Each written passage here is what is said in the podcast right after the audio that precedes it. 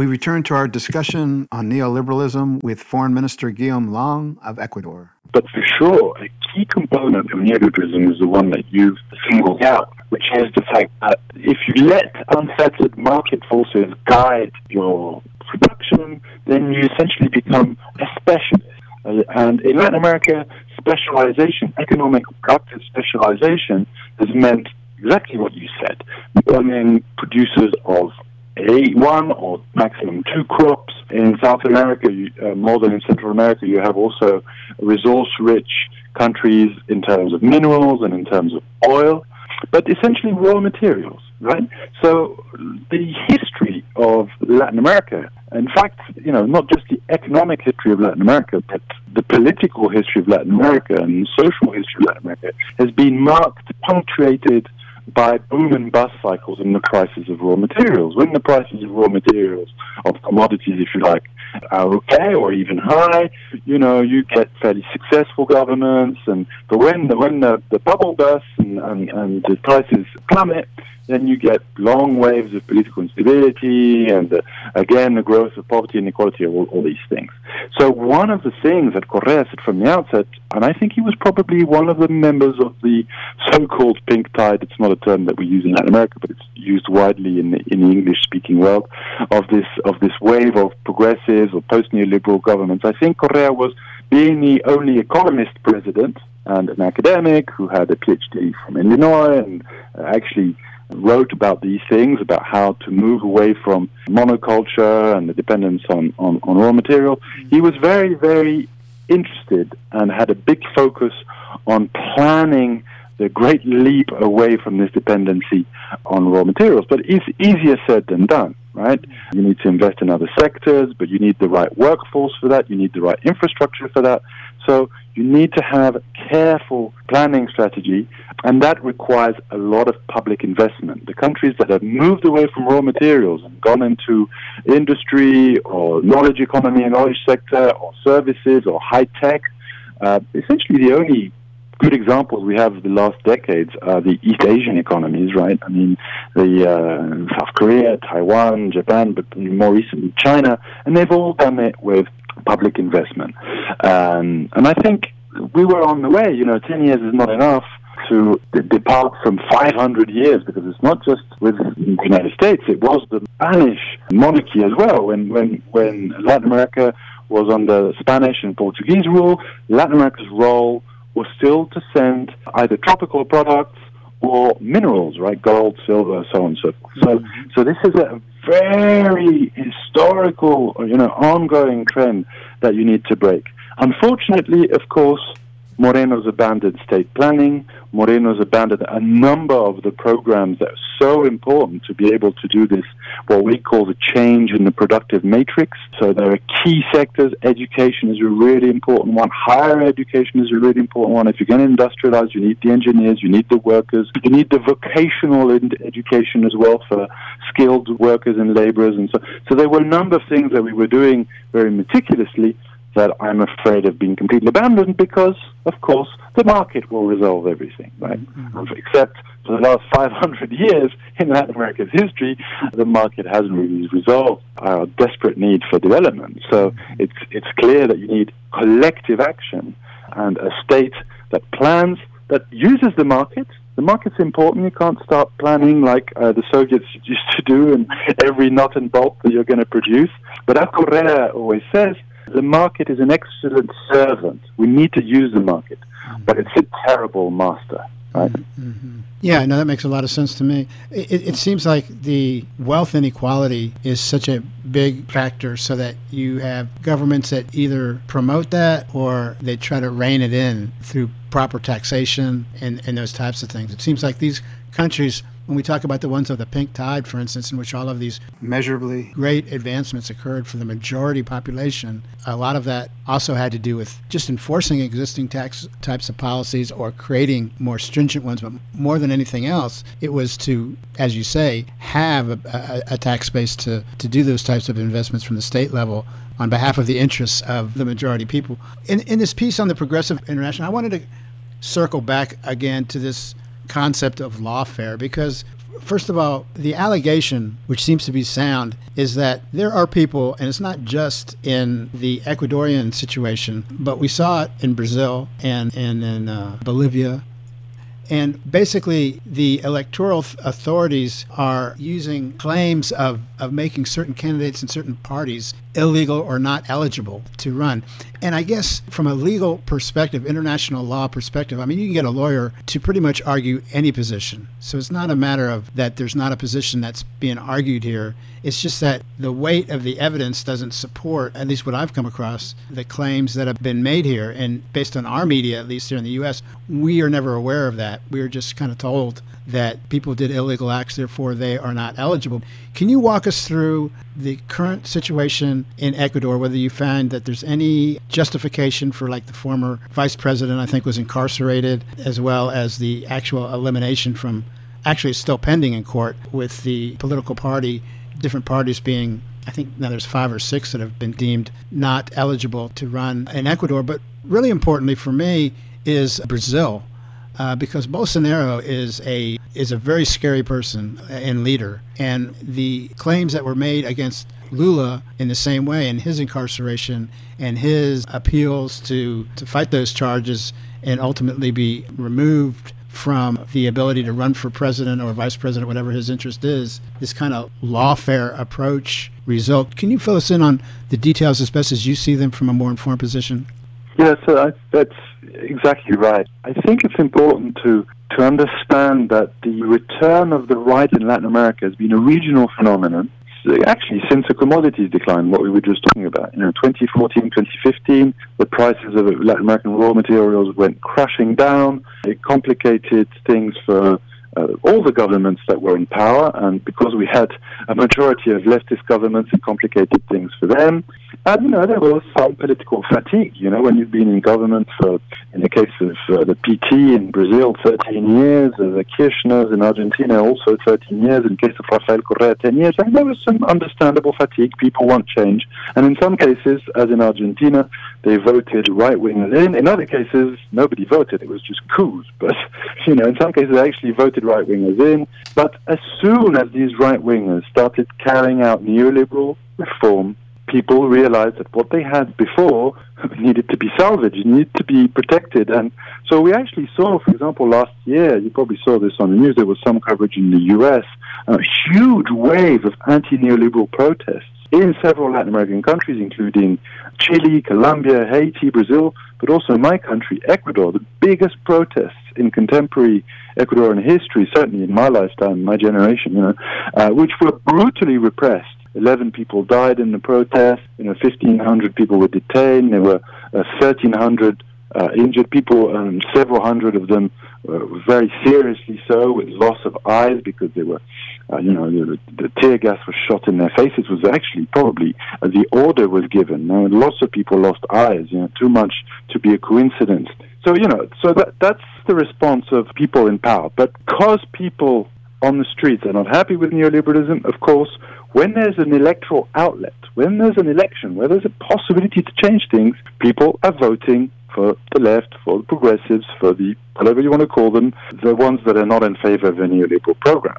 And so this means that, of course, if someone like Lula would have run in the elections in Brazil, he would have won. And all the polls uh, gave him as a, as a winner against Bolsonaro. Uh, this means that if Correa was physically in Ecuador and able to do politics in Ecuador within the democratic rules of the game, or be a candidate or support his candidate, but just being physically in Ecuador and being involved in Ecuadorian politics, you know, we would win. We're probably going to win without him anyway. So this has this uh, takes me to lawfare. I mean, this has been one of the ways in which political power, right wing in Latin America at the moment, has tried to stop historic leaders and progressive parties from returning to power is by uh, orchestrating what a kind of judicial coups in a way, by controlling the judiciary and by uh, carrying out these huge court cases often hand in hand with some very pro elite and media, so that it has political repercussions and that there's a real scandal and there's a real narrative to it. And you know, this is the this is the new lawfare. I mean, it, it wasn't invented in Latin America. There's always you know, there's always been a judicialization of politics. It's happened throughout history. It's happened, actually, the term was invented in the United States, lawfare. It's a play on words, you know, legal warfare. It's uh, an English term. But it's not a coincidence that every single leftist movement in Latin America, particularly the ones who have been in government, are now being victim of a level of judicial persecution unprecedented, uh, never seen before in our history. And, and let me interject something here, if I could, because this is profoundly the definition of undemocracy, being undemocratic, right? In other words, you are usurping the will of democracy you're basically acknowledging that we can't let these elections go uncontested or the right people will not be in power. Therefore, we have to manipulate the field. I mean, I'm not suggesting people are actually saying those words, but their actions are creating the conditions in which that is the outcome.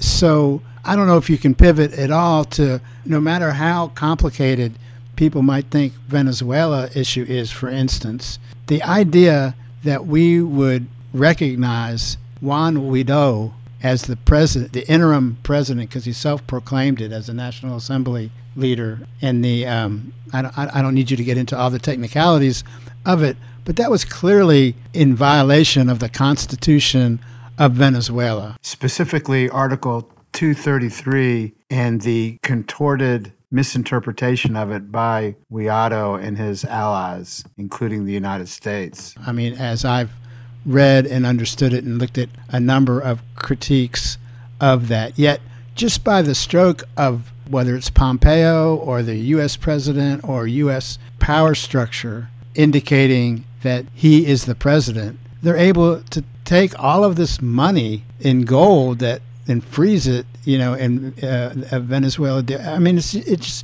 it is under this veneer of alleged legality that's illegal unless you basically have the last word, which I guess the most powerful nation of the hemisphere has, namely the U.S. Apparently, that's another example of lawfare.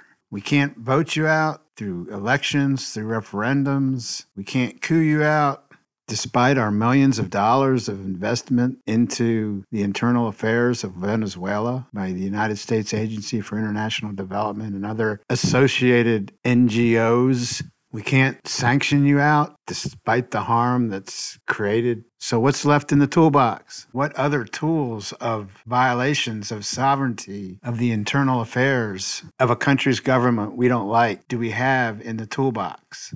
Can you speak to that as well a little bit? I mean, I know this a little bit different, but it's the same type of influence into the internal affairs of another country by by the manipulation or interpretation in a way that, that you're directly benefiting from, uh, na- name, namely, you know, Western Western investment capital, I guess. Yeah, I think it's a, an international form of lawfare in the case of Venezuela, uh, whereas uh, probably in the persecution of Correa and Lula and others, we were looking more at domestic forms of lawfare.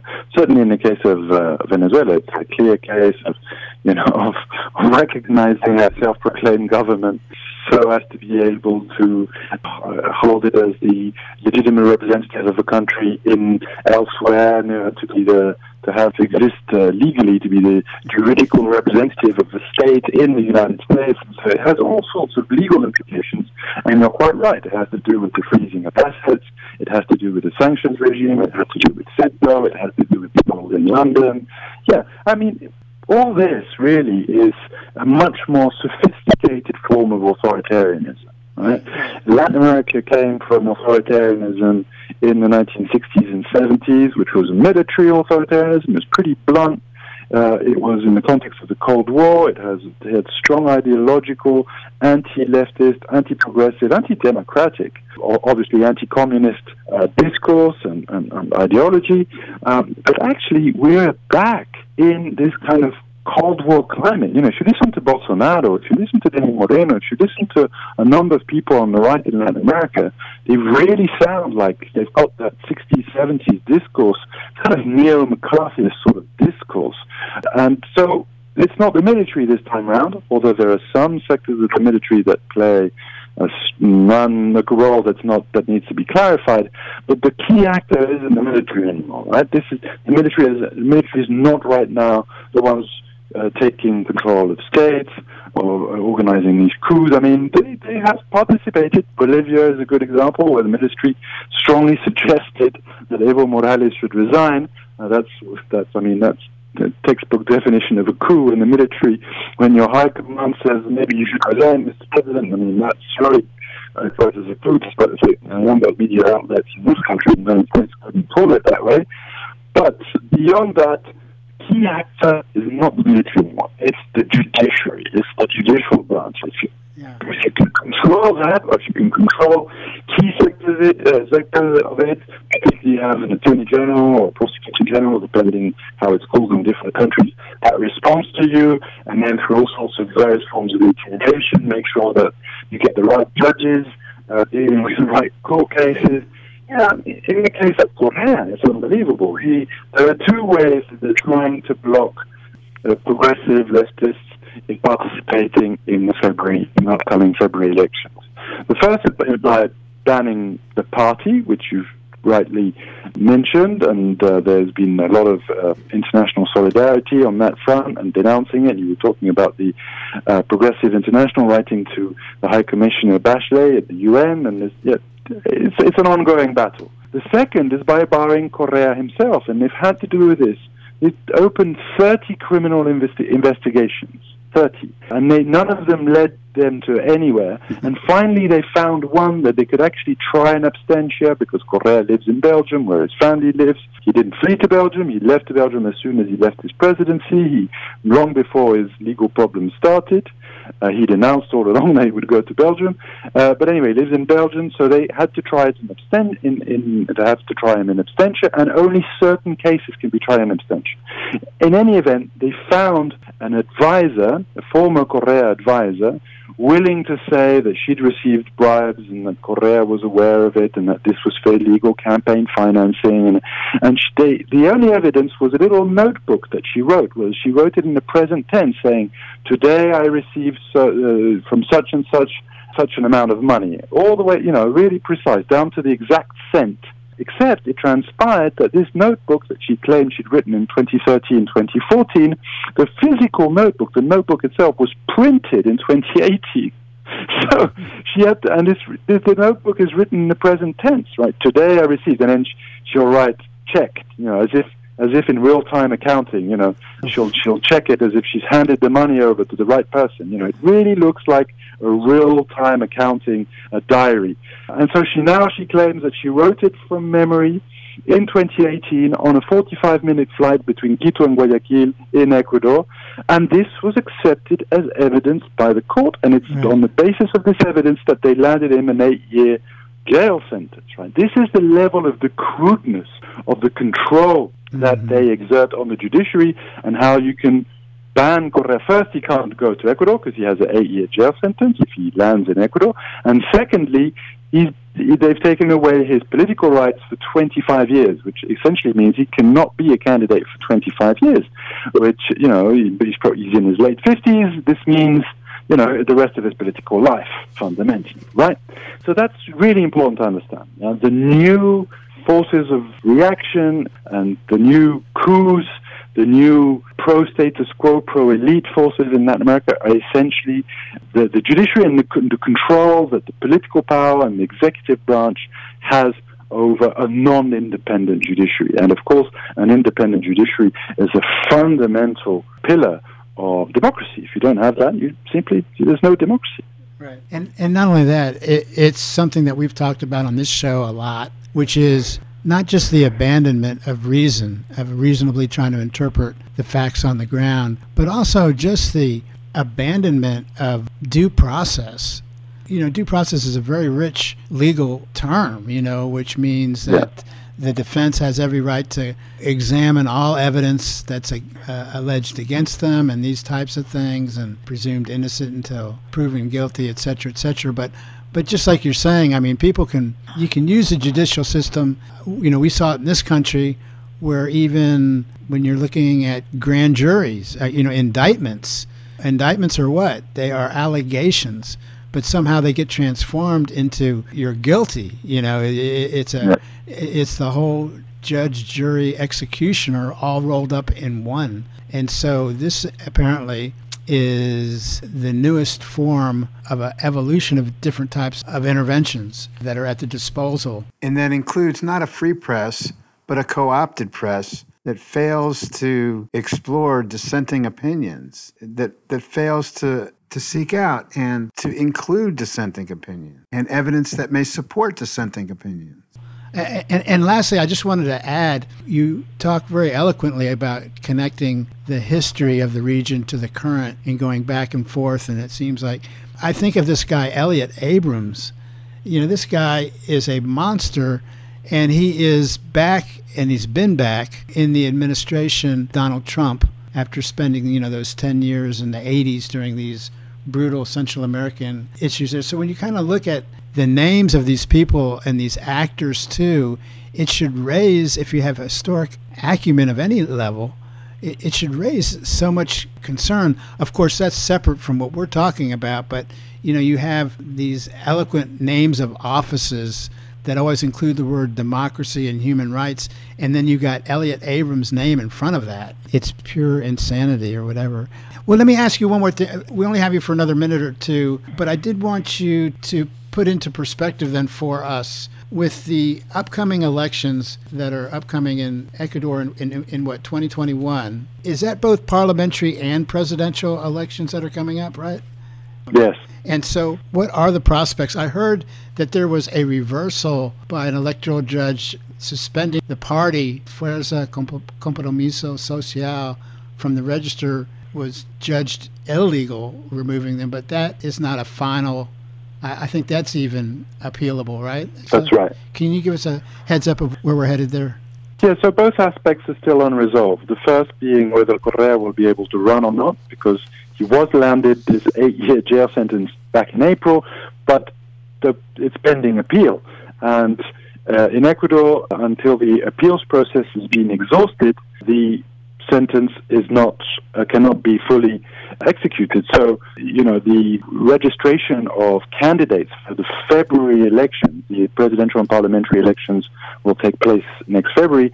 The registration of candidates is in September. It starts on the 18th of September.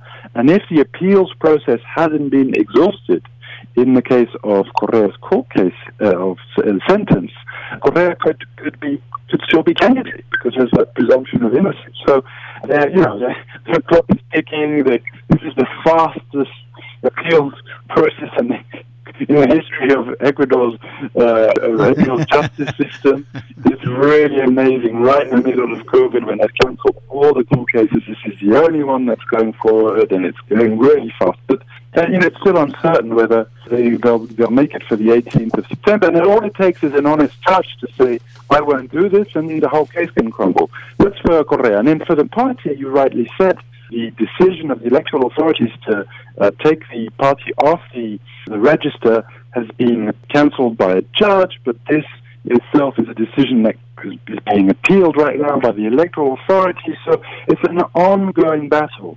And of course, the problem is, you know, even if we win this battle, you arrive at the elections debilitated because you've spent all the time fighting that battle and while whilst you're banned and before you appeal, you can't do political activities, you can't do gatherings, you can't do internal primaries in your party. You know, it's it's a way, it's a win-win for them because even if they lose in terms of having to let you run, they've still made sure that they've really debilitated you, taking your attention away from the important things, stopped you from campaigning.